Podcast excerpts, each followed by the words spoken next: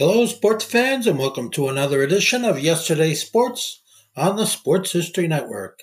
And make sure to check out sportshistorynetwork.com slash giveaways. I have two signed books I'm giving away. One is titled No Nonsense Old School Weight Training, and the other is Reliving 1970s Old School Football. Oh, we've got some inquiring minds, and we want to know who the greatest NFL players were that wore the jersey number 42. And we go on this search with our guest, Joe Ziemba, author and podcast host of When Football Was Football, coming up in just a moment. This is the Pigskin Daily History Dispatch, a podcast that covers the anniversaries of America's football events throughout history on a day to day basis. Your host, Darren Hayes, is podcasting from the Pig Pen on America's North Shore to bring you the memories of the gridiron one day at a time. So, with Mike and Gene Monroe, as well as Jason Neff supplying the great tunes, let's go no huddle through some stories of America's football history. This podcast is part of the Sports History Network, your headquarters for the yesteryear of your favorite sport. You can learn more at sportshistorynetwork.com. Hello, my football friends. This is Darren Hayes of PigskinDispatch.com, and welcome once again to the Pigpen for a special bonus edition of the Football by Numbers. And tonight we have Joe Ziemba here to join us for the number 42 jersey numbers, the greatest of all time. We're going to try to come up with a top 10 list of number 42s. And let's bring Joe in right now. Joe, welcome back to the Pig Pen.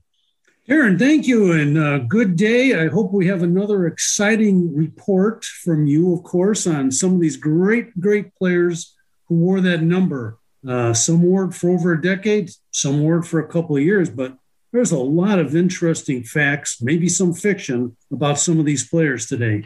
Well, we're looking forward to those stories. You know, that's what uh, we really look forward to when you come on here with us. So that's a great pleasure.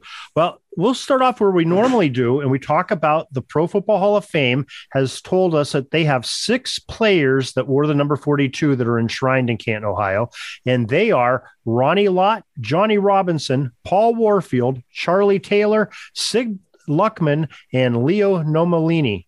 I hope I said that name right. If anybody's sounds good, families out there, uh, hopefully we didn't dishonor that name.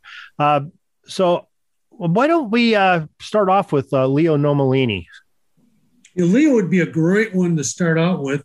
We haven't talked a lot about linemen lately, and he was an All Pro at both offensive and defensive tackle. But some interesting things about his career.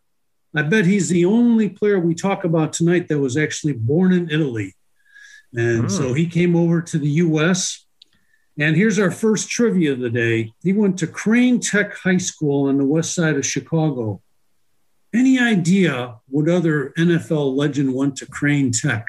Crane Tech, crane, crane like the crane like the machine that picks up things, that kind of crane. Yes, I believe it was named after a guy named John Crane, and the other the other guy we're looking for was named George Halas. Really? Ah, okay. Crane Tech. So I was surprised to see Leo, who was called Leo the Lion, also went to Crane Tech.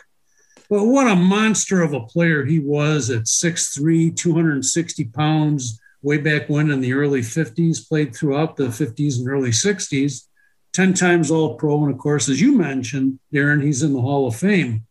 But when he went in the Hall of Fame, a few years later, he had another distinction he became one of those few individuals who is a Hall of Famer in two uh, professional sports when he was named to the uh, National, I think, Professional Wrestling Association Hall of Fame. He was a 10 time tag team champion uh, in wrestling. So he just tacked that onto his resume, which also included being named as the number one defensive tackle in the first 50 years of the NFL as well as being a member of the NFL's 50th anniversary all time team. So, uh, being named to the National Wrestling Hall of Fame seemed like a, a good idea for the, uh, I guess, the things that he accomplished both on the football field and in the wrestling ring. And, and one of the neatest things about his career was he played 174 consecutive games. Didn't wear a face mask, didn't like those things uh, for most of his career. Uh, Bob St. Clair, another Hall of Famer, once said that Leo ranks as not only one of the all time great pro football players, but also one of the ruggedest I haven't heard the word ruggedest before, but I know exactly what he means. I wish we could have seen maybe Leo in action a little more. Yeah, that's uh, he, that's very uh, Bronco Nagurski, uh, you know, because that wasn't Bronco Nagurski. He's also in both Hall of Fames too, the wrestling and he was the a wrestler as well. Yeah, yeah, I think he's in the Hall of Fame for wrestling too, if I remember correctly. I think I heard that maybe on one of your programs. so yeah, that's I wonder. I bet you he's uh, was a follower of Nagurski because if he was from Chicago, he's probably uh, you know a Bears or Chicago or a Cardinals fan and probably was familiar with Nagurski. Maybe he it was probably his, was, yeah. Maybe Nagurski inspired him. Yep. And he came in a little after Bronco played his last game in 1943 when he came back to the Bears after being out a couple three years. So yeah, I bet uh, I bet that looked attractive. And he was telling stories about uh, Verne Gagne, who was uh, well known in the early days of TV wrestling.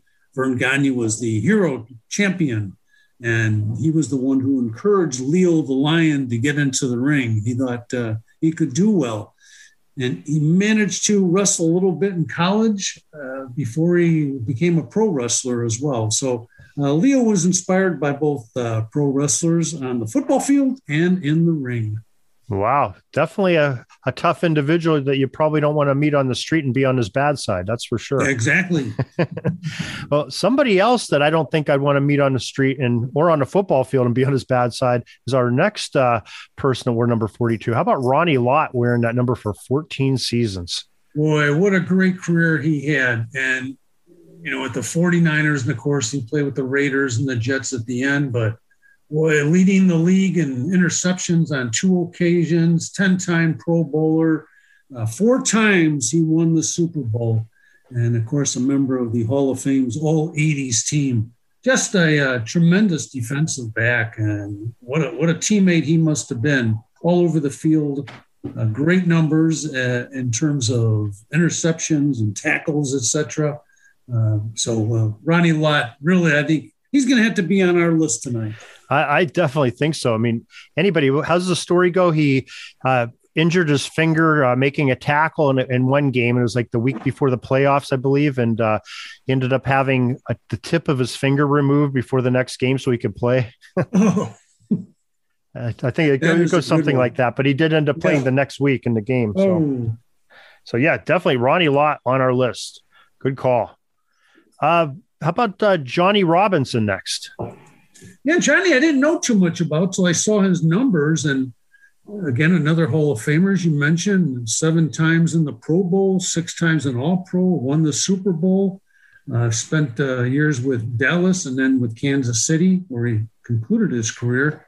And again, a defensive back, uh, also played a little bit of offense in his earliest career as a flanker. So, uh, a guy that was dangerous on both sides of the field had some great speed, I guess. Uh, not real big, 6'1, 205, but made the Hall of Fame with those uh, defensive, excuse me, um, yeah, I think mostly his defensive play that he, he had throughout the years in the NFL with his long, long career. Yeah, and uh, I want to point out those first three years for Dallas were not the Cowboys; they were the Texans, which was Kansas right, City's yes, fran- yes. the franchise of Kansas City Chiefs was the Dallas Texans in the beginning of the AFL. So with uh, Lamar Hunt at their helm. Uh, yeah, so he he is an interesting figure. I I see quite a few of his uh, offensive uh, statistics uh, on uh, Pro Football Reference. You know, he had 658 yards rushing, six touchdowns, uh, caught 77 passes, also with nine touchdowns there. So he was a good all around uh, dual threat player, both sides of the ball. He certainly was. Wow. So yeah, he's interesting. So I think he's probably another one. Maybe with uh, with Leo, maybe we'll we'll we'll put a check by them and come back to him. How did, how's that sound? That would be great. Okay. All right. Uh, well, here's one I think we're probably going to agree on. Uh, Paul War- Warfield, a very interesting uh, player.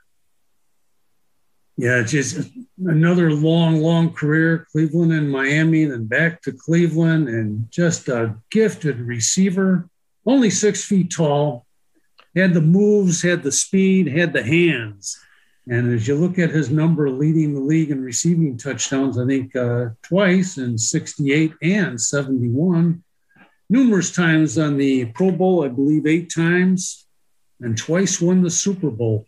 in addition to winning the NFL championship before there was a Super Bowl. So he has got to be on our list. This guy was a magician on the field. Most definitely. He had uh, four times in his career, he had double digit uh, receiving touchdowns, which is pretty good in that era of the, the 60s and early 70s. It was. Uh, pretty good good in today's era. So, yeah, I agree with you. He is definitely on our list. Paul Warfield. Uh, Charlie Taylor's our another Hall of Famer that uh, we want to talk about here. What do you have on Charlie? Well, Charlie, a great receiver and again a running back. So he did more rushing early in his career. Actually, his rookie year uh, when he was All Pro, rushed for 100, uh, rushed 199 times. So it was heavy duty. Then switched uh, over mostly to receiver. In fact, in 66 and 67, he led the league in receptions with 72 and 70 respectively. So another guy, dangerous no matter how he had the ball at 6'3", 210, a big, a big back. Uh, eight times he made the Pro Bowl and listed on the Hall of Fame's all 1960s team. So dangerous, dangerous, dangerous. Uh, mostly, excuse me, he was his entire career with Washington. Uh, from 1964 through 1975, missed a year and came back in 77 for one final year on the gridiron.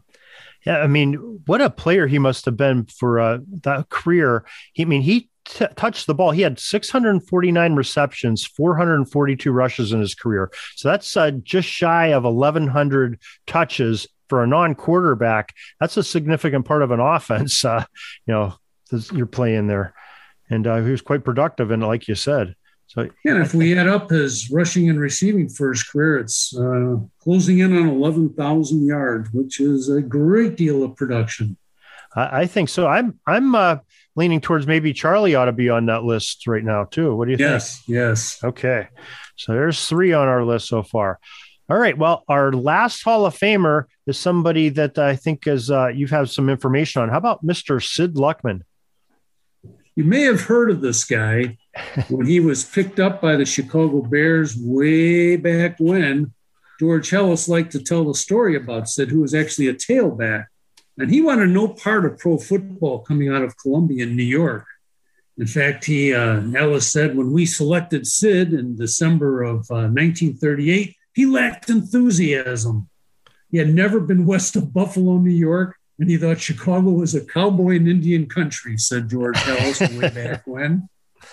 But uh, later, Halas said he called him Mr. Quarterback. And Halas indicated Mr. Quarterback was the finest in his position in the game's history. Luckman never called a wrong play in his career, said George Halas. But he, he was really one of the first of the great long passers in the league.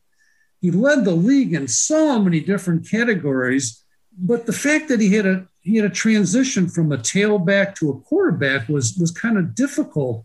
And and Luckman said one time, since he was a tailback, when he switched to quarterback, he had the advantage of knowing what the left halfback should do. But he said, I had a horrible time with the pivots. Finally, I started practicing them at home, and every day I would spend hours in my room spinning and pivoting and practicing handling the ball and pretending I was handing it off. So he went from that horrible time making that transition to, as Halas said, Mr. Quarterback, one of the greatest quarterbacks of all time. Not only led the league in many, many different categories, but probably best known for that game on December 8th, 1940, when the Bears edged the Redskins 73 to 0. And Halas said that Luckman was flawless in his execution that day, and he's never seen it before and never thought he would see it again. But in 43, Luckman became the first pro quarterback to pass for more than 400 yards in a game.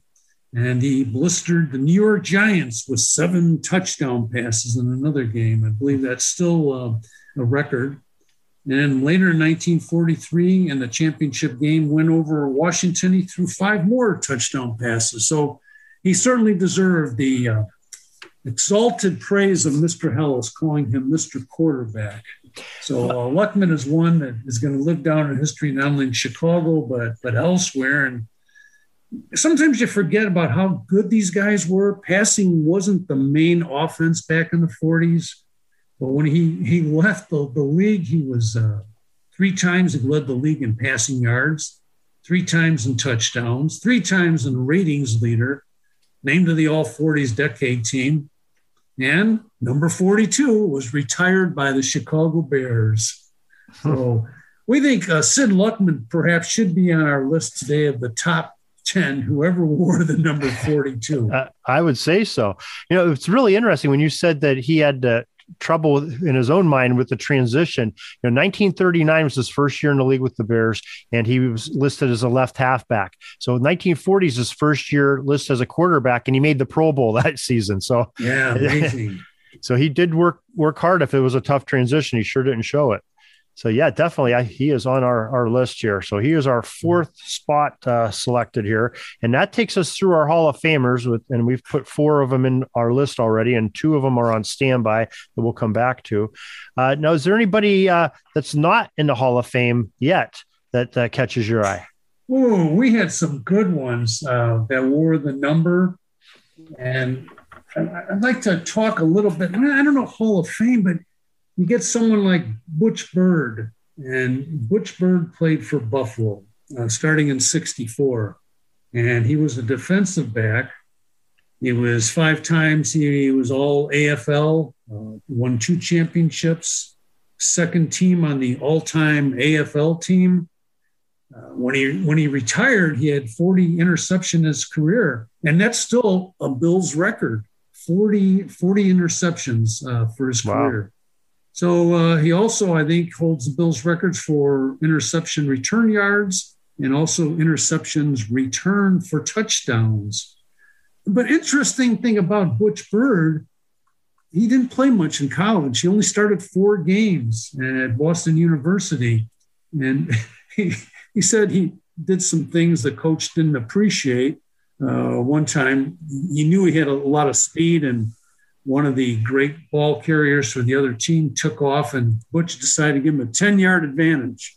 And this guy was equally as fast as Butch, and Butch couldn't catch him. And it was kind of obvious to coaches that Butch was showing off a little bit, but he admitted it. And when he was finally drafted by the Bills, it was a bit of surprise. But as Butch said later, he said the reason why he was drafted was because by the time they got to him, everybody else the Bills wanted was gone. So there was uh, an interesting guy, though, was uh, was Butch. But he, he claimed that the reason he was so good on defense, he could count the, the steps of the quarterback. And he, he said one time, in three steps, you can always tell what the quarterback is going to do, whether it's going to be a run or a pass. Of course, if it's play action, that's a different story. But no system is perfect, said Butch. So uh, he would always admit maybe when he didn't have all the answers. But he did have an interesting comment about O.J. Simpson, who, after his football career, of course, has been in the headlines so much. But back in 1970, he said that O.J. Uh, Simpson, who was his teammate, is a great runner, but he's going to have to decide whether he wants to be flying to Chicago and Detroit all the time to be on television or play football. You have to dedicate yourself to the game. I think he will be a much better player this year once he dedicates himself a little more. So that was was Butch Beard Hall of Fame. I don't know, but maybe some uh, consideration for being our top ten list tonight with those five all all all league honors that he earned during his career, which only lasted from '64 through '71, by the way.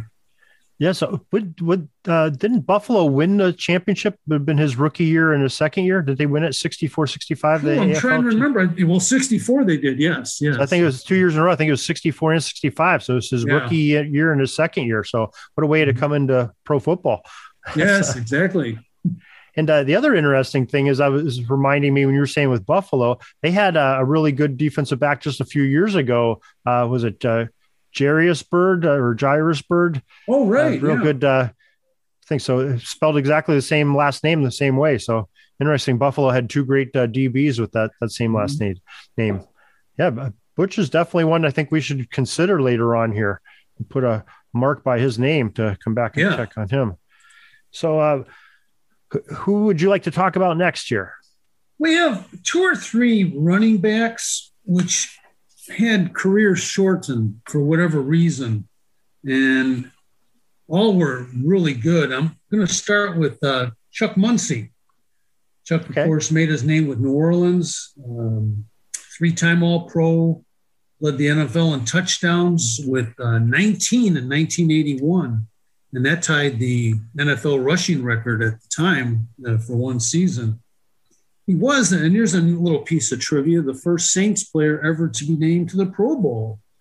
Oh. And he was one of the first NFL players ever to wear glasses during the game. But he had some issues off the field. Uh, interesting family. He spelled his name Chuck Muncie, M U N C I E. He had three brothers who also played professional football under the name Munsey, M U N S E Y. And they said their father used different last names for whatever reason. But um, it's interesting, it would have four four brothers from one family that would play some form or another of professional football. So uh, he was one of the backs I wanted to chat about. The other was uh, John Brockington, who uh, had a great, great, although short career with Green Bay, three times All Pro. He was the 1971 uh, NFL Offensive Rookie of the Year.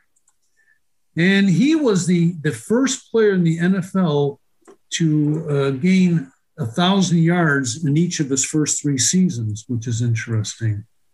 Yes, it is. So uh, Brockington would be a good one, and he was a punishing runner. I found a couple of quotes I'd like to share that just kind of tells how difficult it was for him to be brought down.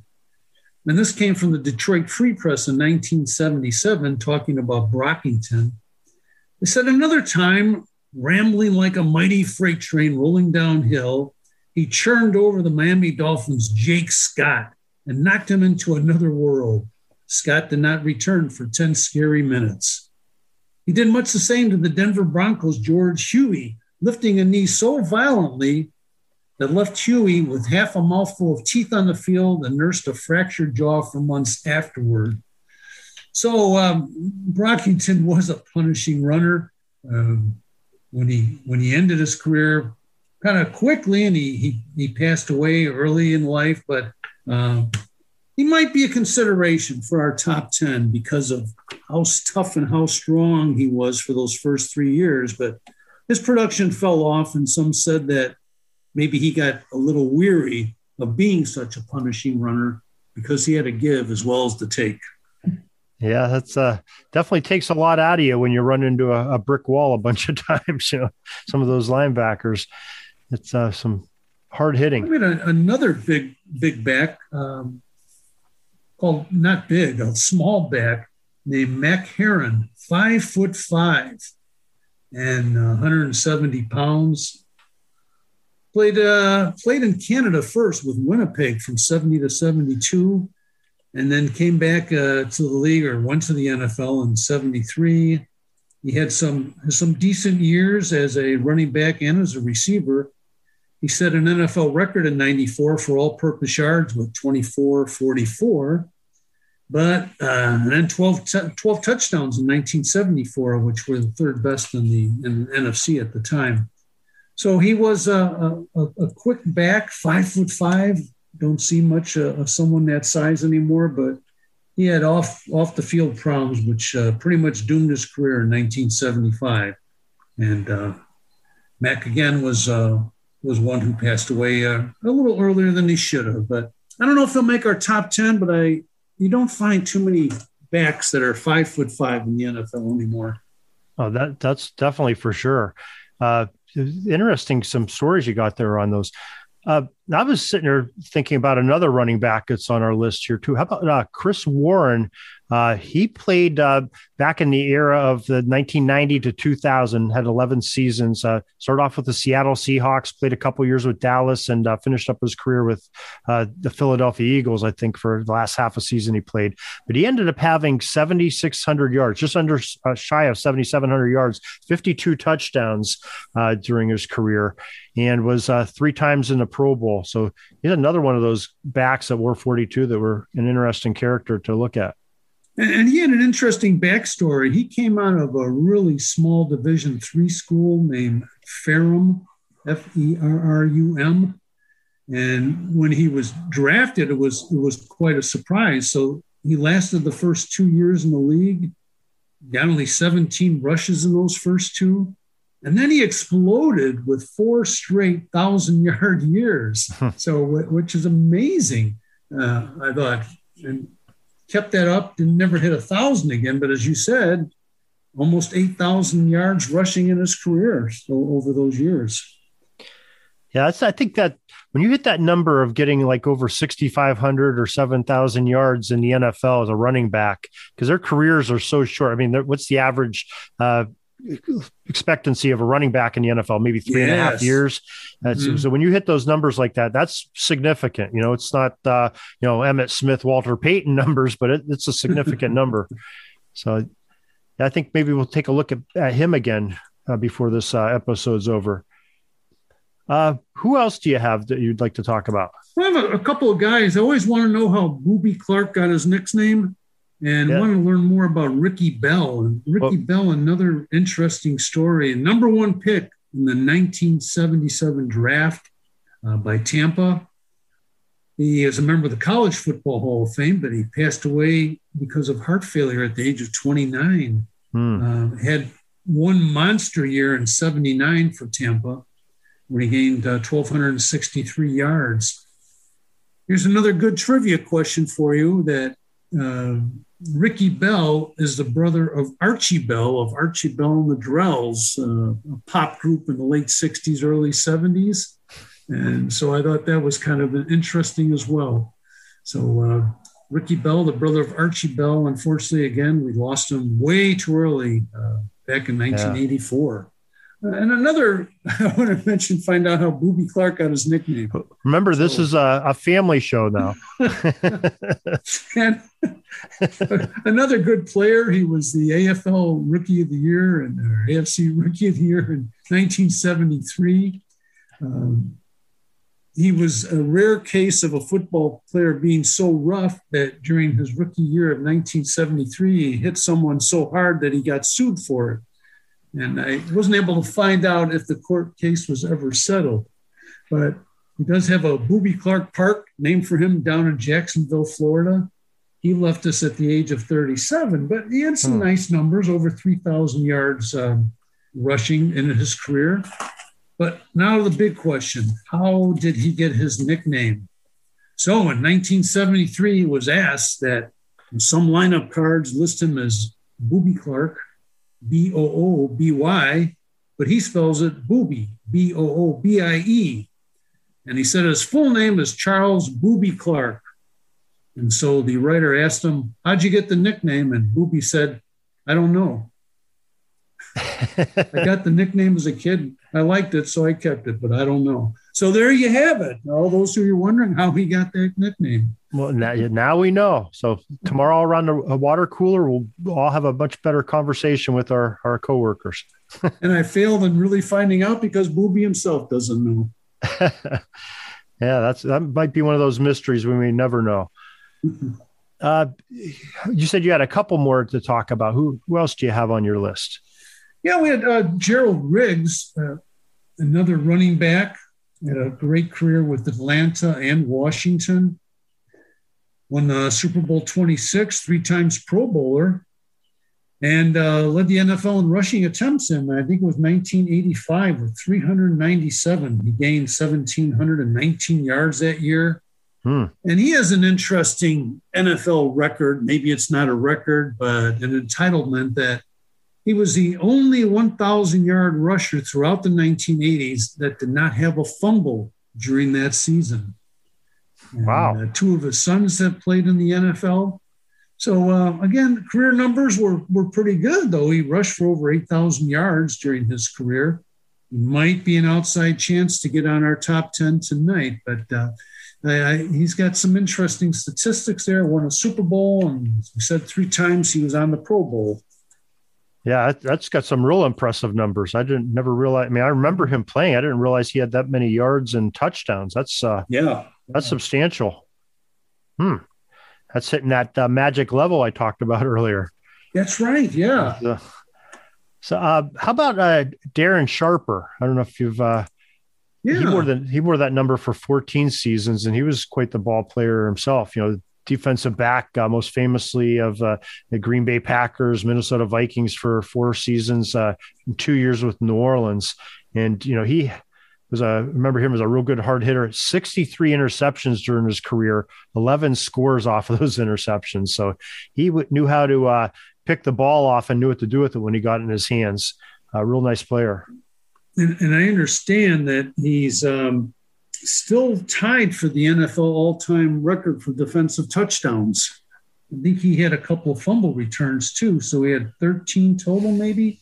Um, uh, let's see. Yeah, looks like he two, did. Yeah, two touchdowns off of fumbles. Wow, mm-hmm. good call. And of course, five times All Pro.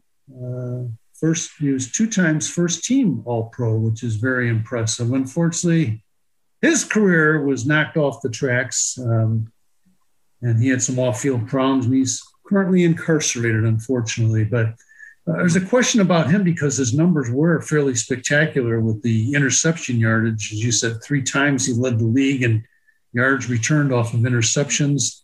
Uh, should he be considered for the Pro Football Hall of Fame? And there's pros and cons about that. And there has been some discussion. Well, he should be judged on what he did on the field, but uh, he's had some uh, very difficult challenges staying out of out of incarceration the last decade or so. Uh, anytime you have a player, and I can't know, I don't know if any other player that had nine interceptions in a season three times in his career. That, that's yeah. pretty impressive. And they weren't all at one point in his career. He did it in his fourth season, uh, his uh, eighth season, and the second to last season that he played, which is you know mm-hmm. 12 years in the league. That's impressive. It was, yeah. They spread him out like that. And of course, when Green Bay uh, sent him away, the Chicago Bears fans were very grateful, of course, that he was no longer in the backfield. So where's he going? Minnesota. They'll still see him. So. yeah, I, I, you know, I would still put him under consideration because that's that's yeah. pretty substantial, and he wore the, the number for 14 seasons. I think that's uh, as long as anybody we've talked about. Yeah. Uh, well, Warfield and uh, Charlie Taylor and Ronnie Lott each wore for 14 seasons also. But yeah, that's substantial. Okay. Uh, do you have any other players you'd like to talk about before we deliberate into our top 10? Yeah, a couple other guys that maybe had great nicknames. Okay. Better yeah. than Boobie? Boobie was the best, and we don't know how we got it. Uh, one was John Gilliam, called Patch Eye. Mm, yeah. Uh, played for New Orleans, played for the Cardinals in St. Louis, the Vikings, Atlanta during his career, four times a Pro Bowler, extremely fast. I think in college he was uh, timed at 9.5, which wasn't that far off the world record at the time. Made four Pro Bowls. And um, he, he made history for the Saints because he scored the first touchdown for the team in their franchise history. Back in 1967, the game, uh, he took the opening kickoff back 94 yards for a touchdown. Uh, so we won a Super Bowl. And uh, in, in one of the Super Bowl appearances, our friend uh, Chris Willis at NFL Films might appreciate this, but apparently uh, Patch Gilliam ran over Steve Sabol during the game. And oh, hopefully boy. he was not hurt at the time, but that was one of the things that we, we learned about uh, John Gilliam. And another back who uh, stayed in, in the league as a coach for the Steelers was uh, Dick Hoak. And right. he was a Pro Bowler in 68 and college MVP of the 61 Liberty Bowl. And he was um, also the fourth best rusher for the Steelers when he retired. He had uh, 3,965 yards after playing his entire career with the Steelers. And uh, Hall of Fame quarterback Bobby Layne called him the most perfect player in my time. So that was Dick. And then he went on and uh, coached high school and came back as the line coach, or excuse me, not the line coach, running backs and receiver coach for the Steelers. Not sure if he'll make our top 10 list, but uh, kind of a neat football career that he had. Yeah, absolutely. Now, going back to John Gilliam, I wonder, uh, it's about the right era. Would Joe Gilliam be any relation to him? Do you know? Oh, that'd be a good thing for us to check out. Yeah. Because Joe Gilliam was uh, quarterbacking in the NFL probably early 70s. Yes. I remember. So might be a younger brother or something, possibly. Could be, yeah. Huh. If so, a very talented family. Uh, okay. Um, I'm going down through my list. Um, I am not seeing. Uh, let's see here. How about uh, Dave uh, Elmendorf? Another yeah. defensive back. You know, I don't know that he'll make the list, but he's worth talking about. You know, he had 27 interceptions in his career, two t- taken back for touchdowns. Played with the Rams his entire career, 1971 to 1979. So that whole uh, decade of the 70s, he he filled in there at strong safety and free safety for them. Um, you know, got the. I'm not sure. Did he get to play in that Super Bowl against the Steelers? Probably not. I probably just missed it by one year. Yeah, it was 1980. Yeah that year. He was a, a, great baseball player too. He was drafted by the New York Yankees in 1971 as well. Oh. But decided to stick with football, made the all rookie team that year. And as you said, spent his entire nine year career with the Rams and made the all pro team three times. But yeah, he was uh, something a great defender with all those interceptions he compiled over his career. Yeah, the Rams had a great defense during that era he played in. You know, they had the Youngbloods were were out there and some other great stars. So they were tough. Okay, uh, are we ready to uh, try to knock our numbers down here to ten? Yeah, we could do that. I had one more that might make oh, it okay. ten. And oh, this is a defensive back. I always look for kickers. I couldn't find a kick. I probably is somewhere beneath this long list we have, but uh, Don Webb who uh, played for Boston in the old AFL beginning in 61, made all pro once. He was on the, what was interesting about him as a defensive back that he was on the Patriots all 1960s team, even though he missed the 63 season with a bad knee. So uh, another of those guys we don't hear about too often came out of Iowa State and uh, drafted by the Boston Patriots in 61. But yeah, that's kind of the ones that I, I had that might be under consideration for our top 10 tonight. Okay. Uh, well, just to review, uh, we have four that we said are in our top 10, and that is Ronnie Lott, Paul Warfield, Charlie Taylor, and Sid Luckman, who's that's who we put on the list so far. Uh, some folks that we said we wanted to come back and talk about. Two of them were our Hall of Famers, uh, Johnny Robinson and Leo Nomellini. Uh, Darren Sharper, uh, Butch Byrd, Chuck Muncie, John Brockington, Mack Herron, uh, Chris Warren, John Gilliam, uh, Gerald Riggs, and Dick Hoak is uh, who I had marked down. Hopefully, I got everybody. I'm looking I'm, at Brockington. What do you think about John Brockington? Uh, yeah, I have no problem with we put Brockington on there. Yeah, and and I'm I'm liking uh, what you told me about uh, Gerald Riggs. Those numbers are still stuck in my head here. You know, what was that over yeah. eight thousand yards rushing and sixty some touchdowns? I I think maybe he deserves to be on there also. What do you and think? He wore that number 42 proudly for seven years. Okay, so we'll put him as our sixth uh, one on our list. And then uh, got some uh, really interesting po- folks to talk about. I'm, I'm really thinking maybe the Hall of Famer uh, Johnny Robinson wearing that number for 12 seasons. Yeah. Uh, he probably deserves to be on there, especially being recognized by the Pro Football Hall of Fame. So that takes us to seven. And Leo the Lion, he's in the Hall of Fame, but he only wore 42 for two seasons. So, um, yeah, that's that's what's sort of sticking sticking with me a little bit here. But that doesn't mean that won't change my mind because I'm yeah, yeah, some of these other folks here. I mean, Sharper's definitely an interesting one to think about. Yes. Um, uh, Dick, you know, Dick Hoak's definitely one to think about. Um, and Chris Warren, didn't we? He was one other one, I think. Let me go back and review what we had on him. Yeah, he had uh, uh, just he was the one who's just shy of seventy seven hundred yards rushing. So he's another one that I would. Yeah, I did. I do like Chris Warren for our list. I think. Okay, let's put Chris Warren on as our our seventh. I'm sorry, our eighth eighth person. Lost track of my numbers. we need boy, two more. Are tough decisions now. Right. Uh, let's see, Muncie. I know we talked about him.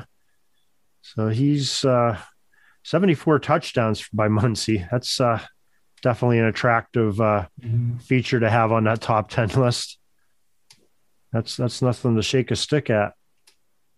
What, what do you think about Muncie?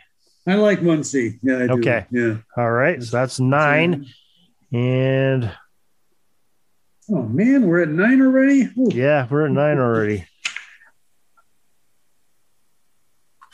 You know, this is that interesting one we talked about with uh, Darren Sharper. Yeah, that's that's who I keep going back to. Uh, based on on the on the field stuff and all the years he wore it and played. Yeah, he he was a substantial player. I think uh, he deserves to be on there. That's probably why they don't let me vote at the Pro Football Hall of Fame. Yeah, But, uh, he's five times All Pro too. So uh, we, we have we have other players that are in the Hall of Fame and uh, great players that were not choir boys, you know. So it's, yeah, so I, all right, I'm I'm down with putting uh, Darren Sharper down as our tenth spot. All right. I think it's a good list there, Darren. Very good. I, I do too. Let, let me review it for everybody again. So we have Ronnie Lott, Johnny Robinson, Paul Warfield, Charlie Taylor, Sid Luckman, Darren Sharper, Chuck Muncie, John Brockington, Chris Warren, and Gerald Riggs. Those are our ten. Very good. Very yeah, that's I that's like a that's a great lineup there. it. Mhm. well, thank you very much again. That was uh, it's always a pleasure doing that. Now you had uh, this past week here listening. You had uh, when football was football episode out, and you talked about that very first uh, NFL draft. And it was uh, and for listeners that haven't uh, heard that, make sure you go to sportshistorynetwork.com and uh, look at that when football was football, the latest episode on the the first draft that Joe did. And I don't know if you had any uh, comments on that or not because we it is a draft week here coming up in the NFL. That's right. Yeah, and, but it was a it was a fun topic to uh, find a guy who was the most famous football player in college at the time and couldn't make it work to play pro football, but off the field he became a millionaire and very successful in business. But there was I, I found a quote about him because he was the not only the first draft choice of the NFL, but also the first Heisman Trophy winner. It had a different name for a year or so and there was a photo of him that looks like the Heisman Trophy. And no one's ever officially said it was or wasn't him, but I found a quote where he gives his opinion. So it's a, I think, a fun little listen, and uh, always welcome everyone to check out when football was football on the Sports History Network. Yeah, definitely. Now, what do you have uh, that we can look forward to? A little tease for one of your upcoming programs on when football is football. Well, we have one coming up in a couple of weeks, which we're going to get away from talking about players and teams and talk about fans. And there were three fans. I shouldn't say three, there was a whole group. I think there were seven buddies. Most of them were war veterans from World War II, who in, I think it was 1951 or so, made the trip from the south side of Chicago to cheer on their beloved Chicago Cardinals against those dastardly Chicago Bears and it tells a story about what happened to them at the game and something they brought home that is still in the family all these years later. So it's kind of a fun story about how these friends outfox George Halas. Oh, that sounds like an interesting one. We'll have to stay tuned for that one. So that'll be out. Uh, uh, let's see, second week of May, then, correct? Yeah, a couple more weeks, I think. Yes, Well, okay. Actually, yeah, second week. Yep. Mhm. Second second Monday in May. So we'll look forward to that on the sportshistorynetwork.com. So, uh, Joe, uh, uh, I don't know if you have any more updates on. I know you're you're writing another book. I don't know if you have anything you can tell us about that, or Yeah, the book's uh, pretty exciting. We're going back and, and looking at the early history of the Chicago Bears and the Chicago Cardinals and the NFL. And kind of the goal, maybe not the goal, the objective is to answer questions that have never been answered before about those early years. We don't have a whole lot to go on. Uh, we have, besides newspapers, but personal interviews and and other things of that type of, of nature. For example, George Halas's autobiography. And sometimes you find out things that were recalled 50 years after the fact weren't quite accurate. So we're excited about that book and we're continuing to work on it. Almost wrapped it up now. So well, great. It's another one to look forward to. ah, So you got some exciting things going on in your life, and uh, we're going to be excited hearing from you and, and reading them very soon. So that's great. Yeah, well- thank you. Well, I appreciate it, partner. I coming on again and helping us through this thing. You have some great some uh, some great insight and stories uh, on these uh, great players in football history, and I'm really proud that uh, to have you on and uh, to share this opportunity with you each uh, each week. And Now it seems like. well, I appreciate it more than you can imagine. It's always it's fun to look into some of these players we don't know a whole lot about, and then have that challenge of picking a top ten for that uniform number. And so, hopefully, yes, I hopefully it worked out okay and we can someone maybe will know why Boobie is named Boobie sometime, but we'll work on it. yeah, okay. And uh, I don't want to fail to mention that if you want to uh, hear Joe talk in person, uh, the Pro Football Research Association is having him as a guest speaker at their convention, which will be uh, the last weekend in June. And I believe you're talking on Friday night at the Pro Football Hall of Fame. That's right. Yeah, Friday night uh, will probably be the kickoff with the the second presentation that evening. So there'll be a panel talking about the years before the NFL got organized. And then some uh, of us will be talking about the NFL's first teams. So again, it should be fun. Uh, the researchers and authors, and so everything is always one. The, the presentations are fantastic for those of us who are interested in pro football. Even if you're not, just to to hear the research and the history that some of these these folks uh, bring with them to the table at the uh, the convention for the PFRA. So I'm certainly looking forward to it. Only a couple months out. Oh, well, just like uh, John Gilliam took that first kickoff for the, the Saints all the way back for a touchdown, we're expecting you to take the ball all the way on the opening kickoff for the PFRA uh, convention for 2021 all the way. We will do our best, Darren. Thank you. Started off with a bang. Thanks a lot, Joe. Appreciate it. Thank you. Peeking up at the clock, the time's running down. We're going to go into victory formation, take a knee, and let this baby run out. Thanks for joining us. We'll see you back tomorrow for the next podcast. We invite you to check out our website, pigskindispatch.com, not only to see the daily football history, but to experience positive football with our many articles on the good people of the game, as well as our own football comic strip, Cleat Marks Comics. Pigskindispatch.com is also on social media outlets Facebook, Twitter, Instagram, and don't forget the Pigskin Dispatch YouTube channel to get all of your positive football news and history. Special thanks to the talents of Mike and Jean Monroe, as well as Jason Neff for letting us use their music during our podcast. This podcast is part of the Sports History Network, your headquarters for the yesteryear of your favorite sport. You can learn more at sportshistorynetwork.com.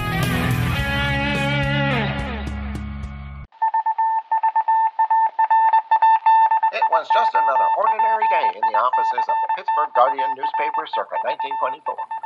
But for Marla Delft, assistant editor, everything was about to change. For she was about to discover the awesome attractiveness of Row 1 brand retro sports paraphernalia items thanks to Orville Mulligan, sports writer. And there it is. Wow, Orville, that's really the bee's knees. Isn't it just? A poster sized replica of the actual 1909 World Series program cover. I can see that. But where did you get it? And where'd you get it framed? I ordered it from the Row 1 website, where over 6,000 items of sports memorabilia from the 1880s to the 1990s are available for reproduction in multiple sizes and in several different materials, with over a dozen styles of frame to choose from for prints like this. Well, I'm sure Mr. Delft would love to put up more of these in the office. But I'm equally as sure they're beyond this newspaper's budget. Not at all, my dear Marla. See for yourself. Go to sportshistorynetwork.com slash row one. Sportshistorynetwork.com slash row one. Oh my, these are good prices. Oh, and look at this stuff Oklahoma Nebraska football, college basketball art, Michael Jordan items. And so Retro it was that Marla Delft discovered the splendiferous magic of Row 1 sports memorabilia, arts, and prints. You can too by visiting sportshistorynetwork.com slash row one. That's R-O-W number one today for access to the full row one catalog of gallery prints and gifts like t-shirts, long sleeve shirts, telephone cases, coffee mugs, blankets, pillows, towels, and even shower curtains. Act today for 15% discount off all prints with coupon code SHN15 and 20% off all other items with coupon code SHN20 at checkout. And keep your dial locked to the Sports History Network for the exciting chronicles of the 1920 sports world in Orville Mulligan, Sports Writer. Coming soon. Hey there, sports history fan. This is Arnie Chapman, aka the Football History Dude, and I wanted to thank you for stopping by to listen to another episode here on the Sports History Network. Our podcasters are passionate about uncovering and sharing sports stories from yesteryear. And if you didn't know it already, we have over 30 shows across the network covering all sorts of sports history topics. In fact, here's a glimpse into one of our awesome podcasts here on the network. Each week, the official Football Learning Academy podcast will take you deep into the history of pro football through interviews with players, coaches, or administrators in the NFL, as well as interviews with Pro Football Hall of Fame selectors, authors, and historians. You'll learn how the game evolved and important moments that shaped the sport into what it is today. And don't miss the Pro Football History Nugget of the Week. Listen to the official Football Learning Academy podcast on the Sports History Network. How about that? I bet you're super hyped to go listen to that new podcast, right? Well, to learn about this show and all the other podcasts on the network, head over to sportshistorynetwork.com forward slash podcast. Again, that's sportshistorynetwork.com forward slash podcast. Head over there today to find your next favorite sports history podcast.